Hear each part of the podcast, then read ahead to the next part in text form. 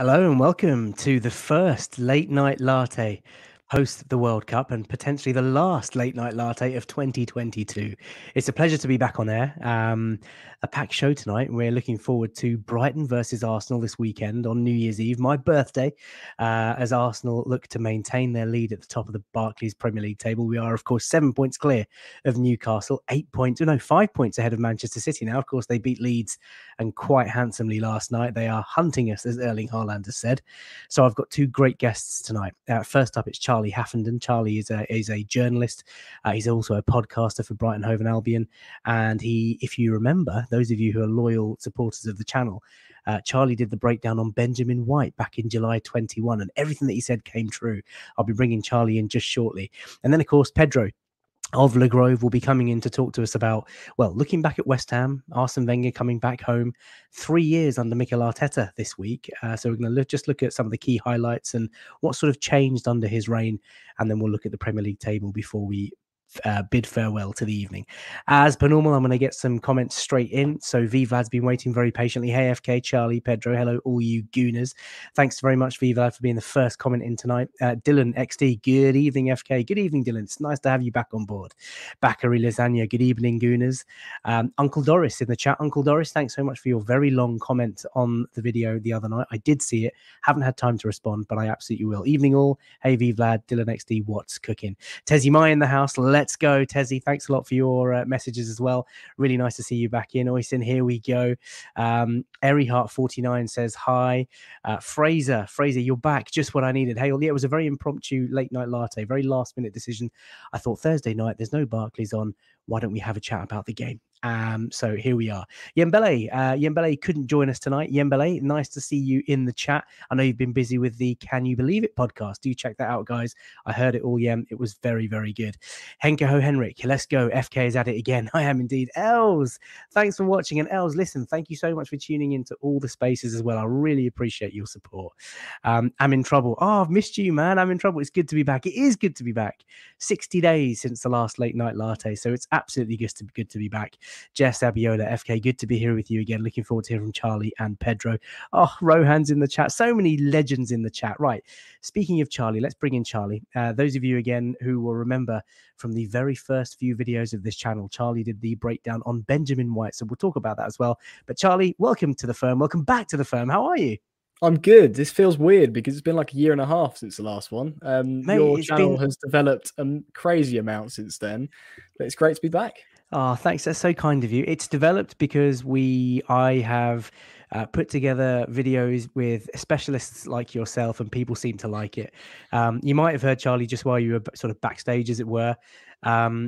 Yeah, Benjamin White. That was the breakdown we did. I think you were living in a different place back then, and you were sort of hovering on the end of your kitchen table, and you talked to us articulately about Ben and why Arsenal were willing to part £50 million with him.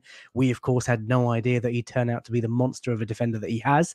I mean, we may as well just start there. What are your thoughts on Ben White and his progression over the last 18 months?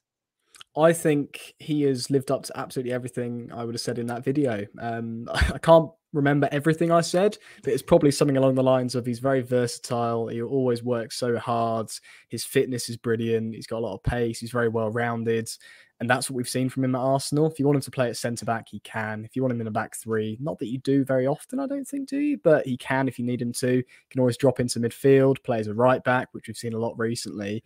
It's been really good to see him progress and to be one of your players of the season so far in a team that is bidding for the title.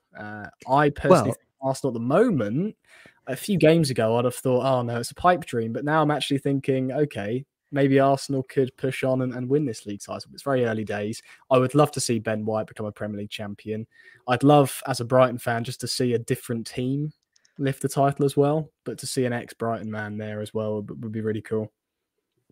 Well, let me refresh your memory. And to those who are watching, you came on the channel about a year and a half ago and you were saying to us that he was a versatile defender, quick defender, rapid, you know, great learner, ever present, never goes missing. And luckily we've had him. He's been ever present for Arsenal. You talked about his ability to play right back, centre back, maybe even dropping into midfield, his ball playing ability. I think you highlighted that one of his potential weaknesses could be aerial duels. And to be fair, he doesn't really get involved in that many aerial duels at Arsenal, but everything that you said about his versatility, his work rate, his physical strength and resilience, it's all come true, Charlie. So I'm hoping that he continues that trend. And like you say, to see Ben White and Arsenal, of course, to win the Premier League title is a dream, but it's the hope that kills you. That's been very surreal at the moment. It is. It's really surreal. And I guess I was going to ask you about Brighton, but maybe we'll finish on Brighton in terms of your segment. But what are your views of Arsenal from the outside, you know, sort of looking in? Not sure if you caught the All or Nothing series that was aired now a few months back. But when you see Mikel Arteta at the top of the Premier League with Arsenal, you know, 7 points clear of Newcastle, 5 points ahead of City. What are your thoughts on us? Yeah, I did watch that documentary series and I was very impressed by Mikel Arteta because I knew he'd worked with Pep Guardiola. I knew he was a brilliant leader as a player and he was a very talented player in midfield. Also versatile, just like Ben White, but not quite as much. I think seeing him in that documentary and his personality shining through and how dedicated he is to things, tactically as well, his man management, I think he's just very, very well-rounded, and I think he is ready for that top-level job. When he first came to Arsenal, I wasn't too sure about it. I think probably Arsenal fans weren't too sure about it. Maybe optimistic, but then poor runs of results, things aren't going too well. There was a bit of Arteta out at one point, wasn't there? But then results start to get better. Really good run in that all-or-nothing series, and since then, things have progressed. This season, 13 wins in 15 games. I mean, that's unheard of. Even Man City and Liverpool haven't done that in the last couple of seasons. So I'm amazed. I don't think you'll keep it up quite to the standards. I think that's expected. There's going to be a bit of a drop-off at some point, maybe against Brighton. Who knows? No, let's hope not. Not on your birthday, at least. That wouldn't be much fun, would it? Do you know what? You're right, though. I think, and that's the thing that sort of eats away at me. You know, I think to myself, Phil's in the house. Big up, guys. All about the signings in January. We will finish this show, Phil, later on in about 45 minutes time, looking ahead to January with Pedro of Le Grove. So do stick around for that, Phil. I think sometimes, Charlie, like what you've just said, I pinch myself thinking, is this some sort of a dream? You know, are we really where we are? Are we really, you know, 5 points clear of Manchester City, who have had their best start to a Premier League season in 5 years, who have got Erling Haaland, this goal-scoring machine, monster, robot, and are, you know, we're without Gabriel Jesus and one or two others, and we're still blowing teams away. I mean, you know, can this go on? I hope we haven't peaked too soon. There is a lot of football yet to play, and, you know, the next game sees us heading to your town. So Brighton on Saturday. Before we look at the game, what are your thoughts on Brighton? Because there's been a bit of a transition. Graham Potter, of course, going to Chelsea. De Zerbi coming in, of course, and taking on the reins now at Brighton. You had a big ignition of enthusiasm and excitement when you pumped Chelsea. That was amusing to most Arsenal fans. But how has the season gone this season for you? Have you know, what's the change been like for you guys? It's been a very stressful season, starts the season. We're only 15 games in, but within about, I can't remember the exact number of games, probably about 8, maybe 9, something like that. Maybe even less. It might have even been like 6 or 7 when Graham Potter went. It's around that period where Queen Elizabeth sadly passed away, and then you've got a few weeks off. It gave us a bit of time to get that transition phase. But even then, losing someone like Graham Potter, who'd built such a project, we felt like we were finally getting to that point where, oh, we could get Europe here. And he just gets going. And not just him, but Bruno Salter was the big one for me. If you don't know who he is, a Brighton legend, played for the club for about 8 years, through the Championship, was our captain when we got promoted, captain in the Premier League for a couple of years, became a coach. He's gone to Chelsea as well. And loads of other backroom staff members went with Graham Potter. So it felt like our club was gutted. And as fans, we were a bit gutted. We thought maybe this is the end of our little stretch for Europe. We might drop away a bit. But De Zerbi's come in. I was quite optimistic when I saw his track record and his personality. But the fact he settled in so quickly and then beating Graham Potter's Chelsea 4-1, it's the dream start for him. There's been the odd little game here and there where it's not gone too well, and 0-0 against Nottingham Forest, losing to Charlton Athletic in the Carabao Cup. There's been the odd shock. But on the whole, I think we've been brilliant. We are Brighton at the end of the day. We're not going to win every game. No, but you know what? You have played really well. I was really anxious for you guys. You know, when Graham Potter left, I thought, okay, you know, Cucurella left, Graham Potter left, and I thought, okay, you know, maybe this is the start of Brighton falling away a little bit. And Yves Bissouma as well, you know, not to forget. Yeah, absolutely. He was a player that I very much wanted at Arsenal, and of course, he's ended up going to the enemy. But somehow, you've managed to maintain that trajectory. We've seen over the World Cup, Alexis McAllister, what a player he is. Moises Caicedo, I think I've hopefully pronounced his name correctly, but being linked with a move to Liverpool today. I mean, I don't know how you guys do it. You just have this conveyor belt of talent, players that come in for £4, £5, £6 million, and you end up sort of selling for £40, £50, £60 million. It's a phenomenal business model, but the credit is due down to, like you say, the managers and the coaching staff that you've had. I suppose in closing about Brighton, what are your hopes for this season? Because it looks like now Liverpool, United, Chelsea are beginning to get their houses in order. There was a moment a few weeks ago when you were sort of flirting with 4th and 5th, but you might be dropping back down to sort of 7th, 8th. Would that be a good finish for you this year? It'd be a wonderful finish. I think most Brighton fans, obviously there's a little bit of optimism. Could we go the next step to go to Europe? We finished 9th last year, our best ever points finish, above 40, which was incredible for us as a team that's been 20 years ago on the brink of just falling apart as a football club altogether. To then go up the divisions and establish ourselves as a Premier League side for about 5-6 years was good enough. But to now be a top half team and to be continuing that, I think that's what we really wanted this year. And we're doing that. To be in 7th after 15 games, we've only lost 5 out of that 15. It does feel amazing. We stopped drawing so many games as well. That was one thing that was really irritating. Still could be a bit more clinical at times. The expected goal stat, sometimes we might be ahead in that and then still don't go on and win. But we're getting so much better. If we finish 7th, I'd bite your hand off for that. Just the chance of European football through the knockouts would be incredible. But just being 8th, 9th, 10th, I'd also be very happy with that. And then maybe move on and build a bit more for next season. It's just trying to keep hold of those good players that go for 50, 60 million. But we haven't got that financial power to keep that. Of course, we're going to accept if we're making a 5-6-fold profit on a player. It just seems to be the way we run. And I wouldn't complain about that. It's just a shame it might not let us progress, if that makes sense. But where we are at the moment, delighted with it. No, and listen, best wishes for the rest of the season. But of course, I hope this Saturday, it's a miserable day for you. Let's look ahead to Saturday. So obviously Arsenal are flying. We've just mentioned, Caicedo is suspended for the game. McAllister presumably still partying with Argentina, or maybe not. You might be able to sort of inform us better. Danny Welbeck also out. I mean, what's your mood going into the game? Are you confident? Are you hoping for a bit of an upset? What's your thoughts? We do often upset you. We're a bit of a bogey team, aren't we? You've come to the Amex before. And you beat us in the League Cup just a few weeks back. Let's not forget, at the Emirates. Two same oppositions, same managers, same squads. Very similar positions at that point as well in the league table, a similar form, and we beat you at the Emirates. It's true. We are a bit of a bogey side for you, and that's what gives me confidence. We've even beaten Manchester City on home soil in 2022. That was an amazing result for us. Delighted with that. Going away to Liverpool and getting a 3-3, Leandro Trossard getting a hat-trick in that game. We can take on these big sides and dominate, really, or at least match. So I don't think it will be a pushover for you. I think we'll give you a lot more of a challenge than some other teams you faced recently. Do I think we can win? Maybe that's a step too far, but I think we might be able to cause you to drop points for the first time in a fair while. If you're looking at the Arsenal team, so if you're De Zerbi, who do you think, well, two questions, who do you think the main threat is in the Arsenal team, and where do you think our weaknesses are in terms of exploitation for you guys? Well, I think Gabriel Jesus, even though I know he's injured, isn't he? Is he still injured?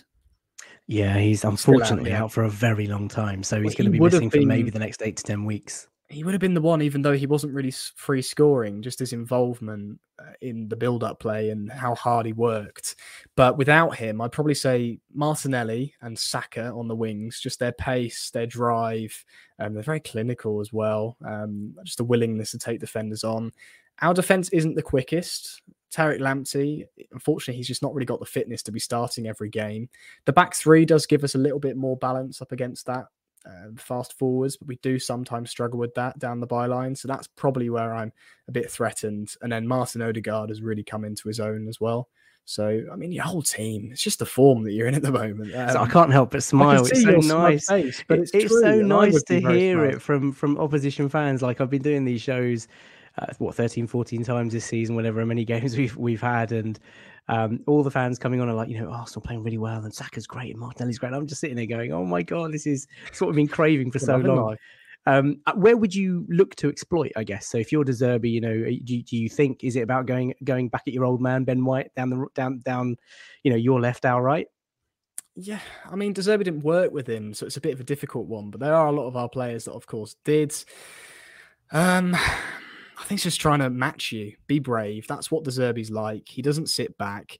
He was always saying in press conferences when he joined that he just attacks first and thinks about defending second. And that's probably what we'll see, a very open game. And it's just about who takes their chances. So not really a certain place to exploit. Just go at it ourselves and focus on our own game. If we can be at our best, we can beat anyone on our day. So you've got to feel a bit threatened by us. But of course, in the form you're in, it's going to be incredibly difficult. Probably one of the toughest games of the season so far, without a doubt, actually. No probably about it. Give us the scoreline before you go then, Charlie. Or what do you think is going to happen? I'm saying open. I think both teams will go for it. Weirdly, maybe Arsenal slightly more conservative, just to kind of absorb our pressure and then maybe get us later on in the game. But I think it will be a 2-2 score draw. Very exciting at the Amex. Oh, well, for the sake of our Premier League title race that we're in, I hope we batter you. But of course, Charlie, you're a friend and you're a great contributor. You not just have a 1-0 or something. Okay, all right. Yeah, I'll go easy on you. I hope we beat you. But listen, Charlie, thanks again for joining me on The Firm tonight. Again, for those of you who are just tuning in, Charlie is, of course, the guy who did the breakdown of Benjamin White back in July 21. And everything that Charlie said about Ben is absolutely nailed on, spot on. If you want to follow Charlie for Brighton content, but also Birmingham stuff, because you're part of the Birmingham press, Charlie is on Twitter at JournoHaff. Charlie, thank you. I'm going to let you sort of go and enjoy your night. And may I wish you a very happy new year. Of course, I hope we beat you on Saturday. You too. I hope you don't. But hopefully you'll be back on here at some point soon. Absolutely. Thanks very much, yeah. Charlie. Really appreciate that. Oh, what a guy. So again, if you've missed it, I mean, you should go back and watch the Benjamin White breakdown that Charlie did. It was brilliant. Some more comments in the chat. The comments have been coming through thick and fast. Trevor Bibbins, it's not actually my birthday. My birthday is on New Year's Eve. So I think I think you may have missed out at the very start. Lots of comments coming about McAllister. Is he the next talent? Is he the next player that could be going? Wayne's in the house. Wayne's World 20 _, my co-host on the Twitter spaces that we do. Mudrik will be watching intently. I've recorded today the Mihailo Mudrik breakdown with Andrew Todos of Voria Londonsk, and he has given me the insight to this player, and it's going to be released tomorrow. You're just going to have to wait and see. Right, let's bring in the main man, and that is, of course, Pedro of Le Grove. Pedro, welcome. How are you? Hey, I'm good. How are you doing? I'm good, man. I'm good. Sorry for leaving you backstage just there. I was having a moment with Charlie. Charlie, you might have caught the sort of tail end of that. Isn't it nice to have opposition fans coming on pretty much weekly, seeing the praises of Arsenal? It's great. Yeah, it feels very different. It feels very different, and testament to the progress that has happened over the last 2.5 years. So great to be a team that's feared, especially by Brighton fans as well, because Brighton have had their way with us a few times. It's always a really, really difficult game. I mean, they're kind of like a light version of what Arsenal are. I wondered if you were going to ask the Brighton fan if he regrets a little bit that when they were doing the deal for Ben White, they didn't try and get Eddie Nketiah as part of the deal. I feel that has got to be one of the biggest misses of the last 2 years for a team on Brighton's level. They would have changed the game for Brighton. They've always lacked a finisher, and it did surprise me that they didn't go in for Nketiah, knowing that his contract was sort of temporary or in the air. But actually, now that the way things have worked out, I'm actually quite pleased. And many of you all know that I've been very critical of Nketiah, but I'm very pleased that he's sort of in the squad. And actually, that's probably the best place to start, Pedro. So if I may, let me share the slides from tonight. Last time out, we blew the hammers away. We went 1-0 down at halftime. Of course, Eddie Nketiah scoring with a beautiful goal to get our third on the night. That was our lineup. First of all, first game back after the World Cup. What did you make of it? Brilliant, absolutely brilliant. Perfect game state, like the whole way through. I think that I was actually quite intrigued about losing Gabi Jesus. If you're going to lose him, the best time to lose him is in a World Cup. So it doesn't really take a massive impact because there was a mid-season break. You don't often get that. So the whole team has been able to focus on getting the best out of Eddie Nketiah. So what I was looking for is how big an impact does Gabi Jesus have on our game? what sort, what are we gonna, how are we gonna adapt to the skills of Eddie? And I also wanted to see, what does an inexperienced team look like coming out of a mid-season break? And to go 1-0 down was absolutely perfect. To go 1-0 down against the deepest of deep blocks was even better. And then to score 3 goals and to cap it with Eddie scoring a fantastic goal that you can, I've seen him do that 3 or 4 times during the sort of mid-season break. He's obviously been coached to do that little turn, and to see it pay off, just fantastic. And there was so much ridiculous criticism about him. Like, Arsenal fans just forgot what he did when he came into the side earlier on in the season. And I'm so happy that he's scoring goals. The man's a goal machine. And I think he's the best backup striker in the Premier League. There. You've started off spicy. You've dropped the mic. And yeah, to be honest, a lot of your comments about people writing off Eddie Nketiah, it fits the glove, because I've been very critical of Eddie over the years. I've been, toying with the idea of, is he good enough to lead Arsenal? Is he good enough to lead us to potentially a title challenge? I've had no issues with his goal scoring. I think we all know he's a natural goal scorer. Actually, just on the point of coaching, I tweeted before the game on Monday that he was doing this drill before kickoff, as they always do, where I forget, Carlos Cuesta was just rolling the ball into him, and he was turning and smacking it bottom corner. He was brilliant at it on the right side, which is eventually where he scored in the game. Not so good on the left side, but it's amazing how they almost rehearsed that in time for the game. He looked really sharp. I think for me, it's just a case of there are going to be games where he doesn't score, but I want to see how involved he is with the rest of the game. And like many people are saying in the comments, I mean, look, Eddie Nketiah at the moment is baking humble pie, and I'm ready to feast. That's pretty much how I'm looking at it. So hopefully he continues. In terms of the team news, it was a strong lineup. There was no rest for anybody who'd played at the World Cup. Tomiyasu is now in full training. He is full and ready and fit to go for Saturday. Would you make any changes looking ahead to the Brighton game on Saturday, Ped? I don't think so. I think we need a little bit of momentum. I think if there is going to be a change, it'll probably be Zinchenko coming in for Tierney. I think when you're playing a team as well coached as Brighton, you need your most technical players, and I think Zinchenko just takes us to a different level. So I suspect that he'll come into the side, but I think everything else stays the same. I mean, that's our best starting 11.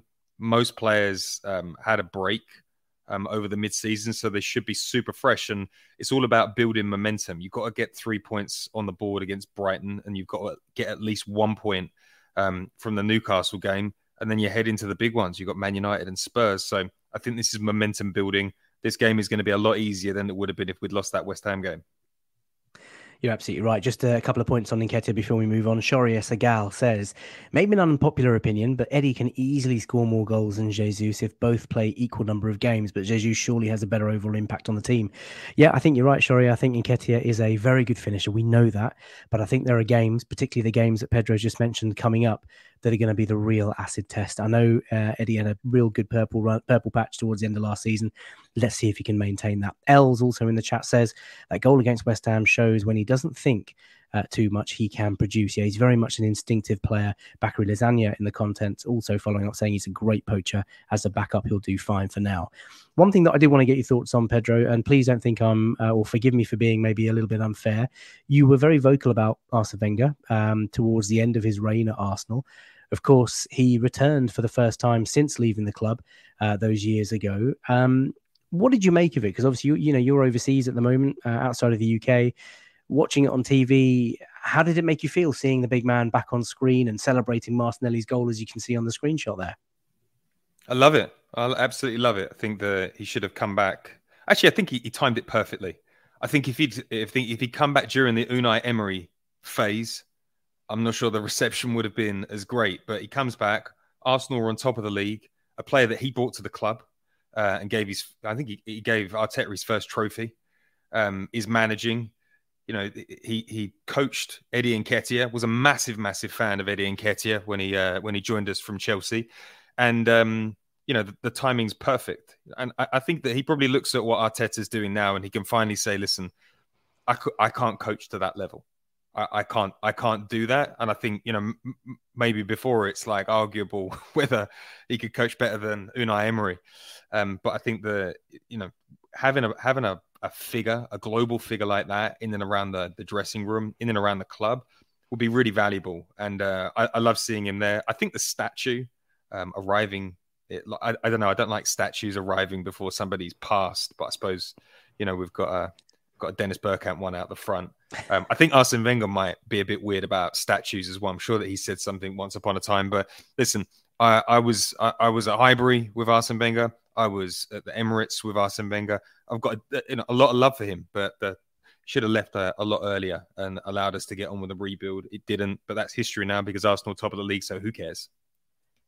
Yeah, you're right. Listen, I don't want to turn this into a sort of Wenger towards the end of his day sort of show, but you know, the noise was there, and actually the way the reaction, the reception that he received when he was on screen, I was in the ground. I had switched off Twitter going into the ground, and I didn't know that he was going to be there because I think David Ornstein broke the story that he was going to be in the stadium. Then of course the TV stations showed him early on in the first half. The first we saw of him in the stadium was when Martinelli's finished with his bullet finish. And we you know, we'd all obviously gone nuts because we were 2-1 up, and it was the perfect time almost to show Wenger on screen because the stadium was euphoric. And all of a sudden, you know, corner of my eye, I see Arsene Wenger sort of, you know, doing his, you know, his classic sort of clenched fists and then clapping. And I just had a moment where I thought, what's going on? Like, everyone was just in total shock. And then we'd realised Arsene was in the house, and then, you know, one Arsene Wenger chance, and you know, he waved, and it was beautiful, and it was quite an iconic moment, you know, sort of history meeting future, Arteta, you know, the master and the apprentice. Like, it's just so many things, and like seeing all these photos, so wholesome, you know, Bakayo Saka calling Arsene Wenger Mr. Wenger and asking for his photo. It's probably the first time, maybe one of very few times that they've met. William Saliba as well there, as you can see on screen. It really was really, really wholesome. And, you know, like some of the comments coming in, Bakary Lasagna, love to see Le Prof back at the ground. And you know what? He followed up by saying, I think he did the right thing by staying away as long as he did. And I think that's a really, really salient point there, Bakary Lasagna, because I think Sir Alex Ferguson, as you mentioned, has always been that sort of shadow, that sort of aura, that sort of, you know, every time United would concede a goal, they'd pan to him in the camera in the stands. And I think it just made life for Moyes and Van Gaal and co and Solskjaer even to an extent a little bit difficult. So him coming back, it could have gone all wrong. You know, we could have lost that game, and they would, you know, the papers would have made a lot of that. But, you know, he was the comeback king, and of course we came back to beat West Ham. So really pleased with that. Shows the measure of Arteta as well. Like, yeah, because he was quite... Go on. Well, Arteta wanted him there. Like, Arteta is a very, very savvy modern leader. He reminds me of like... a sort of corporate CEO in America. He knows all the right strings to pull. Like, he's an expert with PR.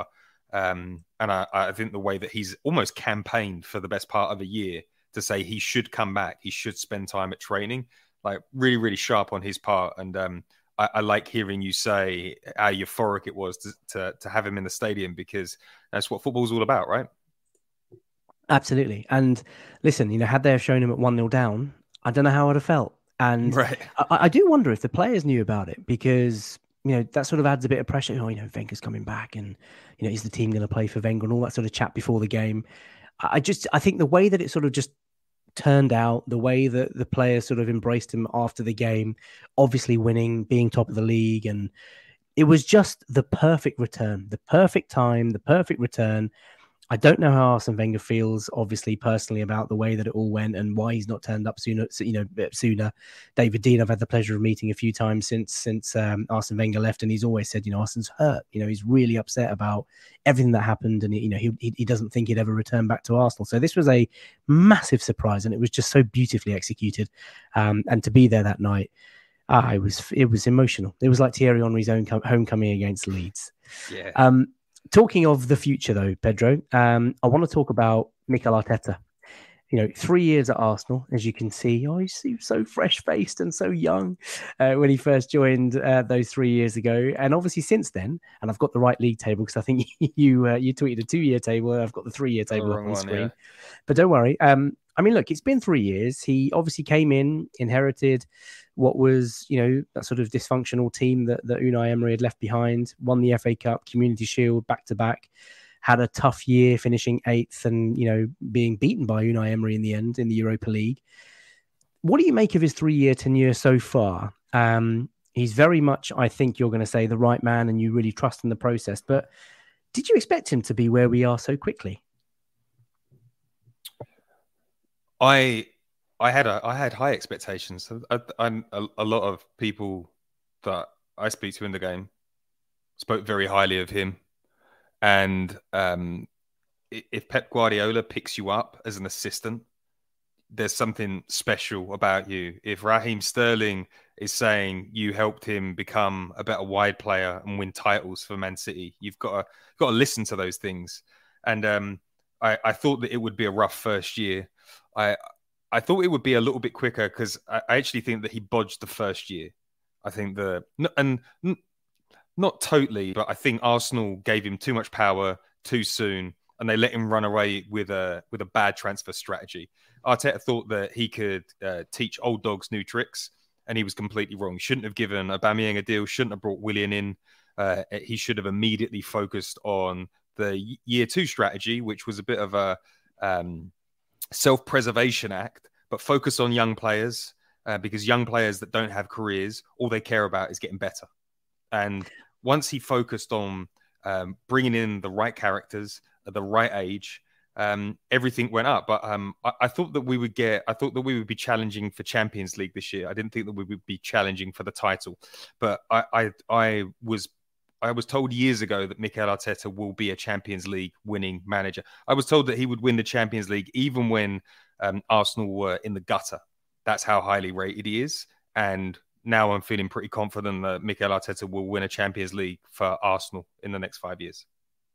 Wow, there's a lot there. I mean, first of all, I guess on the older sort of players, you know, the Willian and the Aubameyang extra contract, sometimes I have sympathy. I kind of look back and I try to understand why Arteta bought those players. I think it was about steadying the ship and adding a bit of experience where maybe he lacked because, you know, bear in mind, this was his first managerial job and maybe he was sort of accounting for that in a weird subconscious way. But I think you're right. I think the project that he has tried to build tirelessly over the last couple of years in terms of cleaning, you know, getting your house in order, cleaning out all the toxicity, bringing in players that are young, hungry, ambitious and willing to learn. The culture that he talked about in his very first interview, which I watched back again today, he talked about environment, culture, professionalism, and then the signs were all there. Like this was what he was going to do from day one, and he's managed to basically build it. When you look at that that league table there, the sort of bottom left picture, which I've nabbed off Twitter, I can't remember who sort of posted it, but you know that's since his arrival on the 22nd of December back in 2019, and you can see there, cumulatively, we're third.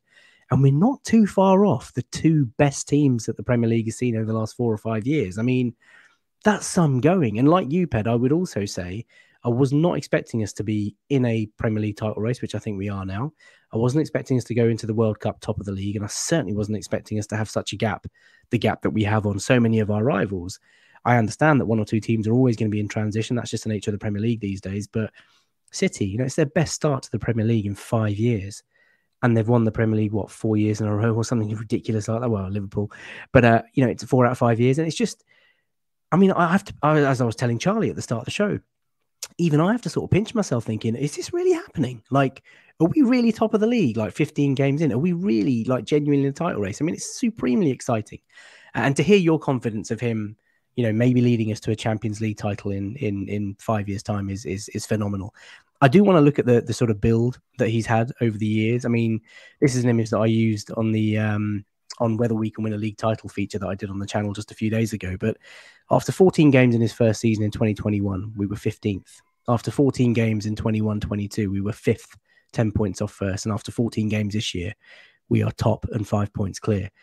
I mean, Erling Haaland probably paid us the biggest compliment last night after they beat Leeds. And he said, Arsenal, we have to hunt them. I mean, we are the standard bearers this season. We are playing an energetic, charismatic, exciting brand of football. Do you sort of feel like you have to pinch yourself sometimes as well, Pedro? Yeah. I mean, this season has gone so well.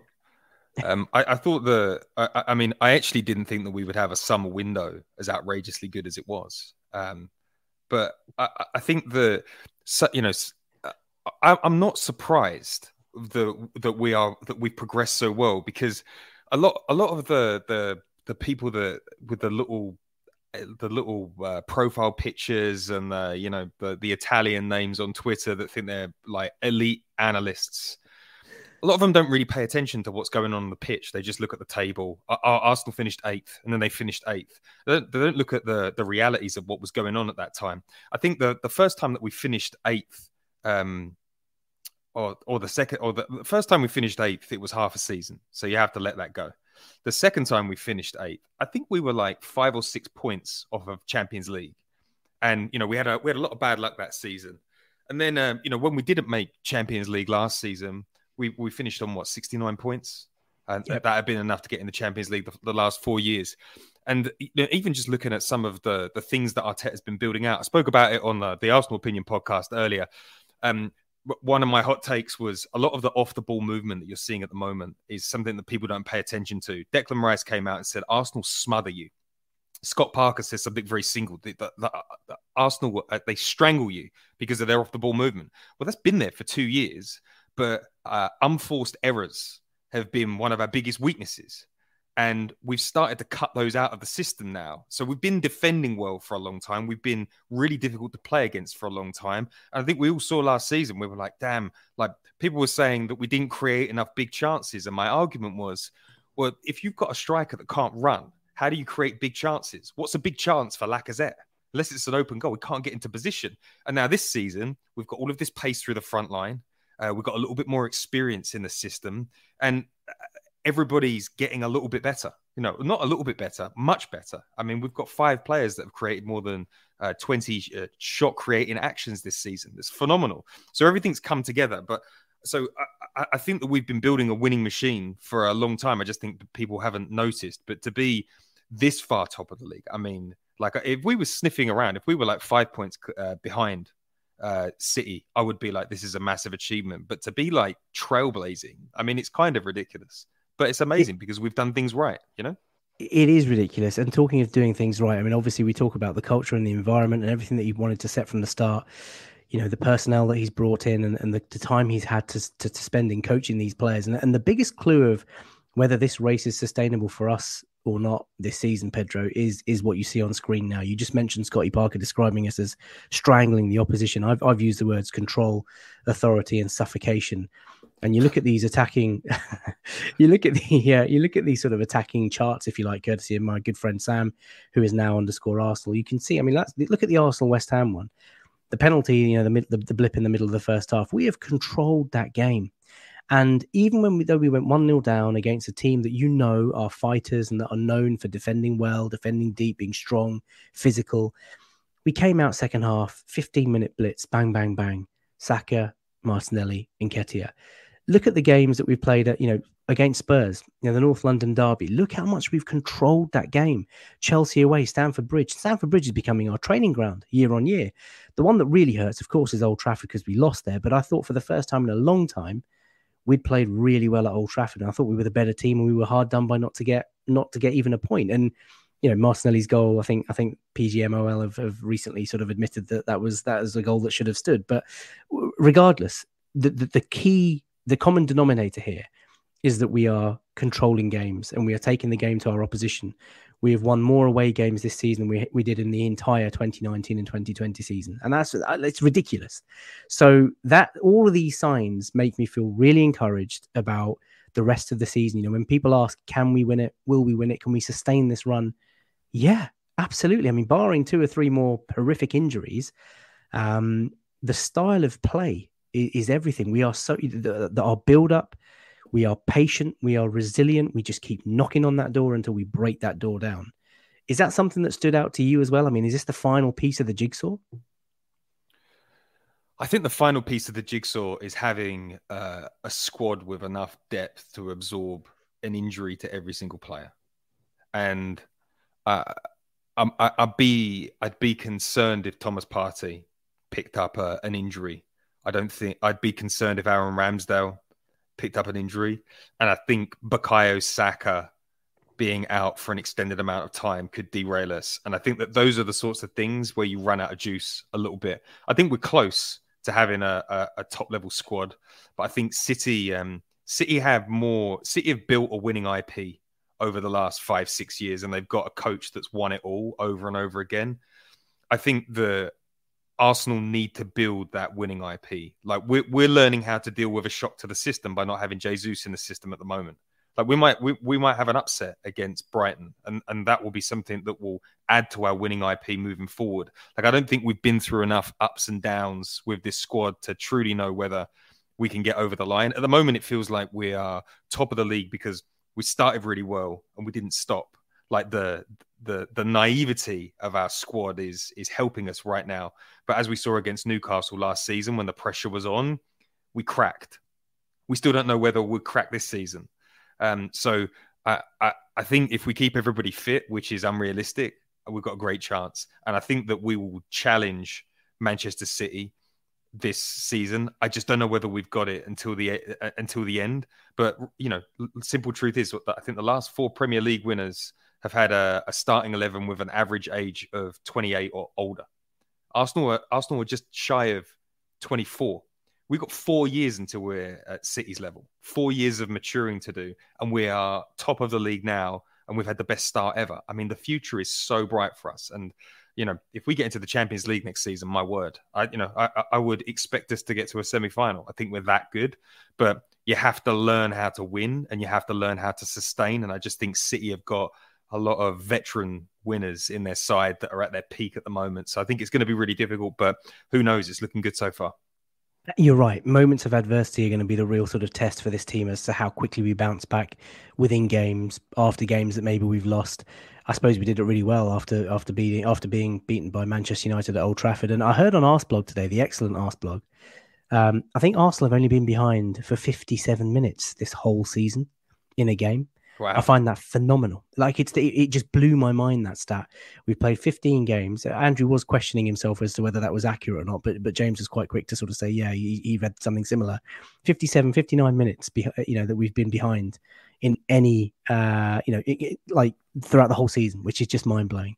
You mentioned we lead. I think we lead or we're top for almost, you know, every positive stat in the Premier League. Yeah. You know, I think we lead for pressing, running, like our shots per game. You remember when Arteta first started and there was a stat doing the rounds that we averaged 9 attempts at goal per game.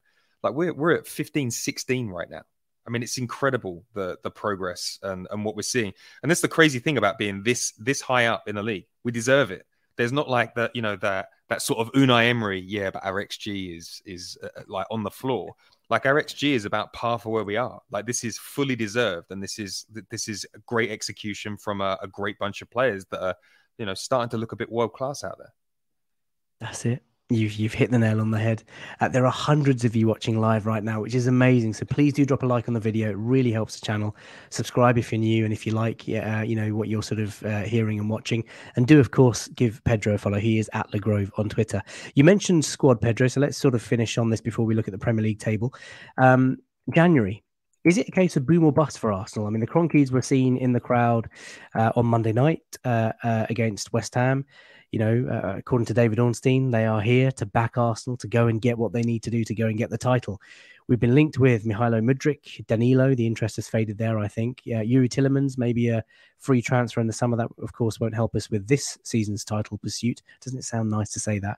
And Joao Felix, who scored tonight for Atletico Madrid, being, you know, offered up to Premier League clubs. What would you like to see and what do you think will happen? I think that there'll be one signing in January. I think it'll be Mudrik. I think the Mikel Arteta, I know that like the winger is the absolute priority because he's got two of the best wingers in the league in Martinelli and Saka. But you have to be able to rotate them. You can't play them in the FA Cup and the Europa League and expect to get out of the season alive. So I think Arsenal have scouted Mudrik deeply. They think he's extremely unique, top tier talent. And I think that he will be the priority. And I think there might be a Felix on loan. I kind of find this one a little bit weird. I mean, it's a Mendes rumor. It'd be a lot of money to the, you know, we're not a club with infinite pockets. So I'm not sure about that. But if we signed him, fantastic. I mean, that would be a signing where you're thinking about your Champions League squad for next season. But I think we'll keep the powder dry with regards to Tielemans. We probably promised him a big fat signing on fee in the summer if he goes on a free. And then I think that the big blowout I think there'll be a big blowout on a number 6. The Thomas Partey successor is the big one. I think the Egyptian Pirlo gets us through this season, but you need to have a 23-year-old number 6, and I think that we'll probably push for a Declan Rice-like character. And then, can I just ask you about Declan? Because obviously, I think a lot of these clubs are going to go for Enzo. Some people are going to go for Jude Bellingham. Does that leave maybe an open sort of door to Declan Rice? And is he a player that you'd like to see join the Arsenal? 100%. This slander for Declan Rice is outrageous. I feel like as soon as a player gets loosely linked to Arsenal, everyone's like, oh, he's terrible. Declan Rice is top quality. He's an athlete. He's powerful.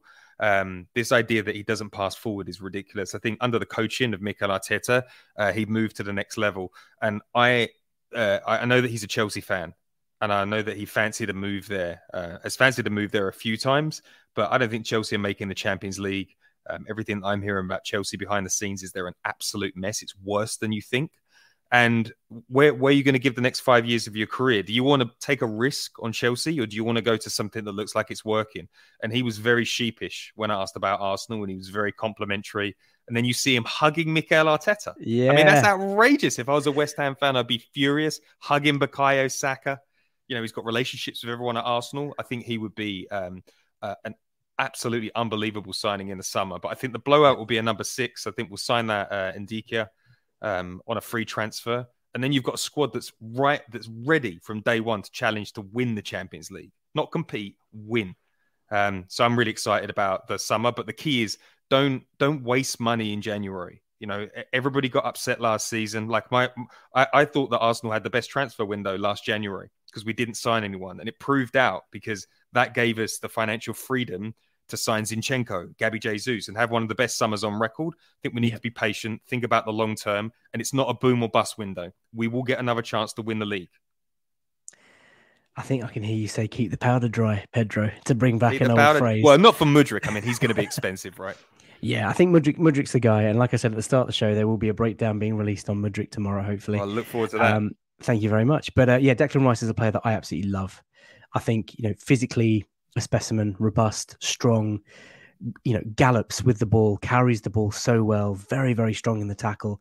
Can be a bit clumsy sometimes. Notice that at the Emirates, but does have good games as well, though, don't you think? Yeah, I mean, I've seen him play well against Liverpool, United. I mean, West Ham have had some big wins over the last few seasons. And I think, actually, that's where he's probably suffered on Monday, and he might suffer for the rest of the season because he's just had a really good World Cup where he's played with, you know, players of a supreme talent. He's now back at West Ham. West Ham aren't doing so well. I think he might be looking for his sort of way out. But Declan Rice would be a tremendous signing for me. And Mudrik, of course, if it's the guy that comes in, really interesting to see where he plays and how much he plays. I want to end. You're getting a lot of love in the comments, by the way, Pedro. V Vlad says, Pedro just talks too much sense, man. Love the guy and hearing his opinions. There was a love the hat message earlier. Lou Weeds in the chat saying Pedro is the dude. I want to stop sharing the screen, and before we take a look at the Barclays Premier League, just looking ahead to Saturday, are you confident going into the game? I know you said that Brighton have been a bit of a nemesis of ours in recent years, but there should be no McAllister. There's definitely no Welbeck. There's no Moises Caicedo. Are you expecting Arsenal to turn up? 100%. Yeah, I'm expecting a big game. I still can't work out whether the level's dipped. I think the level's dipped a little bit without Graham Potter there. I think they'll give us a difficult game, but I think we've just got too much quality now. And unless they've got a full starting 11, I think it's going to be really difficult for them. But we need to turn up. You know, these are the sorts of games that teams like Liverpool and Manchester City, they just go there, they do the job. It's no drama. And Arsenal have not always behaved like that over the last 5 years. I think this is a different team, but you also have to beat Brighton to beat Newcastle, right? You can't, if you pick up a draw, their confidence is going to be rocked. And I think that Newcastle team are on fire at the moment. So I'm really looking for a win there because we've got more difficult games and more consequential games coming later on in the month. But yeah, I'm pretty sure that we're gonna have a win. We have to get 3 points. Manchester City are hunting us. They are indeed. Just while I ask everybody to give me their scores in the chat, what do you think the score is going to be? 2-0 Arsenal. Eddie Nketiah. Maybe a little Erdegaard free kick. Ooh, nice, cheeky. I like that. There's more love coming in for you. Terence Tibbs, this has caught my eye. I like Pedro's intense eyes. I can't tell if he's crazy or passionate. It's probably a bit of both. Right, Terence Tibbs, he also follows up by saying 2-0. Presumably these are all to the Arsenal. 2-0 Arsenal. Yembele's in the chat. 2-1 Arsenal. L's also going for a 2-1. Rofikov, hopefully I pronounced your name correctly, 1-0 to the Arsenal. And then Mr. Ed the Bot says, nah, Trossard is the main man. He did, of course, score a hat-trick at Anfield, Trossard, earlier this season. Bakary Lasagna, 3-0 Arsenal. Dowdy in the chat as well. Kabaka says 3-1.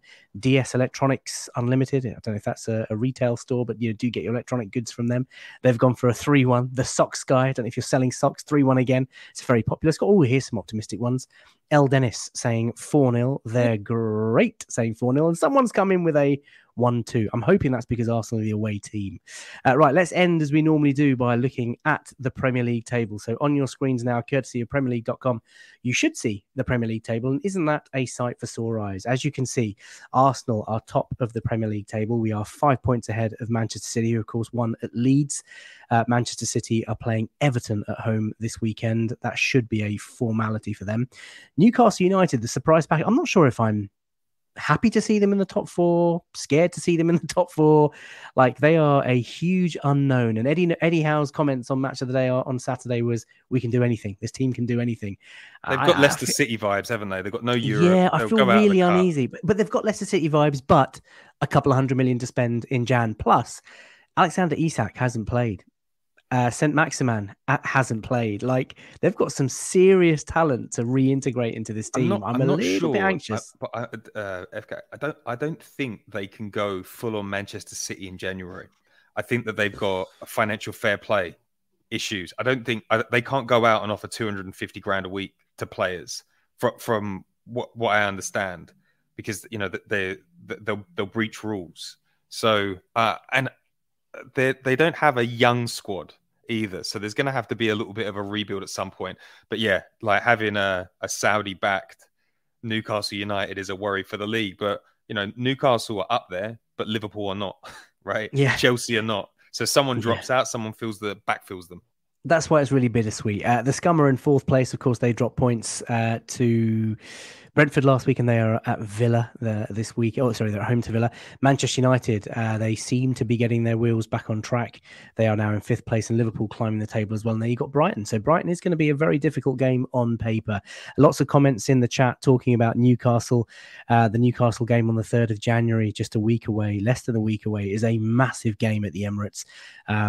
I suspect Saliba will probably pick up a yellow card in that game, so he misses the Oxford game and doesn't risk himself against, what's to come sort of later in the month. But there you have it. There's the Premier League table.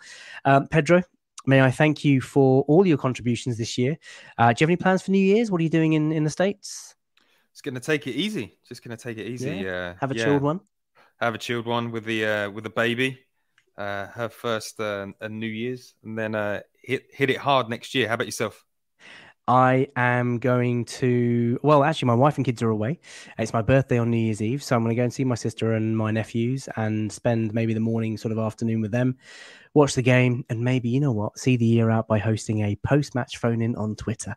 Wonderful. Why not? And hopefully in a good mood. Thank you for having me on, FK. You know, I love this. I love this channel. I think it's absolutely awesome. Congrats on all the success. I hope everybody is subscribing to this that's in the comments right now. It's great to see you doing such a good job. Mate, I really appreciate that. That's very touching. And thanks to everybody who's watched.